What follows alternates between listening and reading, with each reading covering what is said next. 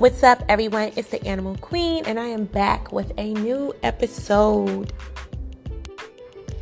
So, yesterday, my friend and I were having a conversation. We were talking about how we noticed that this one entrepreneur was basically stalking another entrepreneur.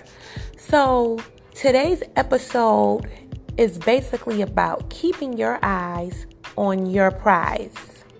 Yeah, that's what we're going to call this. Keep your eyes on your prize. So basically, let me give you a summary just so you can understand the different points of views. So we have two nail salons that are both different in their own way. Nail Salon A. This woman has been doing her nails since she was a young girl. She actually established a reality show for this nail salon. She created this method called treasure nails, which are basically you have your fake nails uh, studded out with a bunch of stones. Now, we have another nail salon, Nail Salon B. This girl is also very talented. Instead of using the little stones, the fake stones that you use, she uses real Swarovski's crystals. I hope I said that right. Like she uses real jewelry on her nails. Both of the girls' work are completely different. There's nothing alike, nothing similar. However, nail salon owner A feels that nail salon owner B stole her idea and is copying her if you can see the work, it's nothing that I see is stolen. Okay, because people have been wearing rhinestones and little stones on the na- their nails for the beginning of nails. Like at least I know I've seen it. The work in the art is completely different. Um, some people have their preference. Some people like nail salon owner A.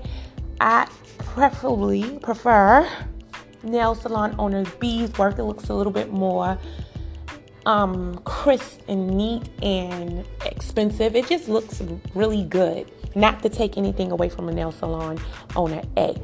So, meanwhile, in the process of nail salon owner A stalking and watching and hating on social media um, everything that nail salon owner B's doing, it seems like she kind of have lost her business. I'm not quite sure, but things just don't seem up to par. And the moral of the story is don't spend so much time looking at somebody else's plate because when you're looking at someone else's plate, boo, your food is getting cold. So, I wanted to talk about that jealousy that can occur. First of all, we're all human. We have all experienced being jealous for whatever reason. I pre- pre- preferably, I hate to feel jealous of other people. When I get that feeling, I actually ask God to make it go away because I don't never never want him to feel like I'm not grateful for what he's doing for me. And I don't have a bad spirit in my body that I cannot be happy for someone who is doing well. I'm happy for anyone who is doing well and achieving their goals. The problem is, I feel that people spend too much time observing what other people are doing instead of paying attention to what's going on in their own space. Now, I don't know nail salon owners a personal business. But like I can tell you because you know, with social media, once again, everybody loves to post every single thing that they do, and don't let them be winning. If they're winning, oh baby, you want to see it. And this specific nail salon owner, she has that personality that she's always bragging, she's always talking, and blah blah blah blah blah. So she's been quiet lately like she's been real quiet. And with people with that specific personality, when things are going bad, they get real quiet. And My message to those types of people when you brag and then become quiet, you actually are like feeding people, negative people who are actually waiting for your downfall because, okay, you're a hater, one, but you also have haters.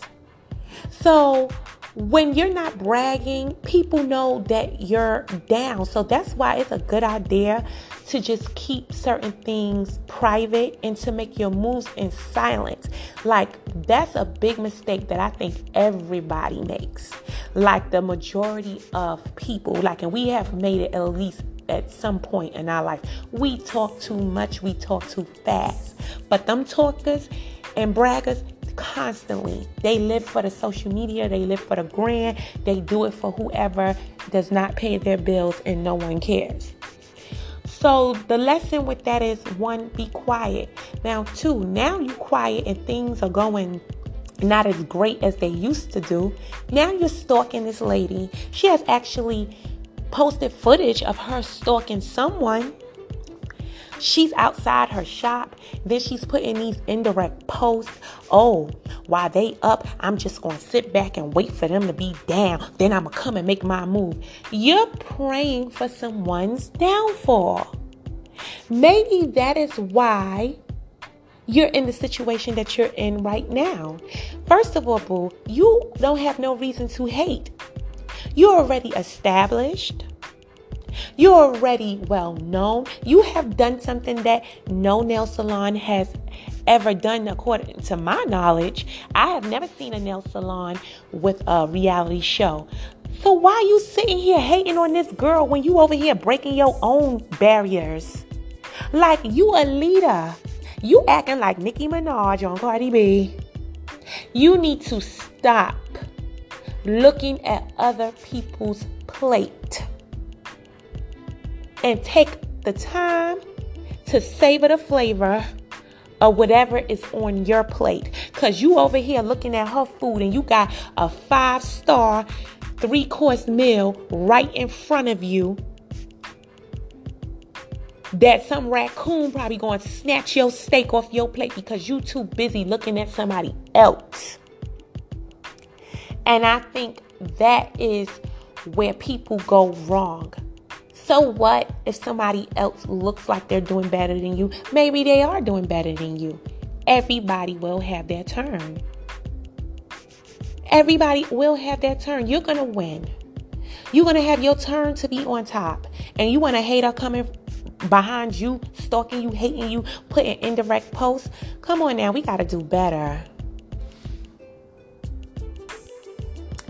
So, I leave you all with this message, and you know my tips.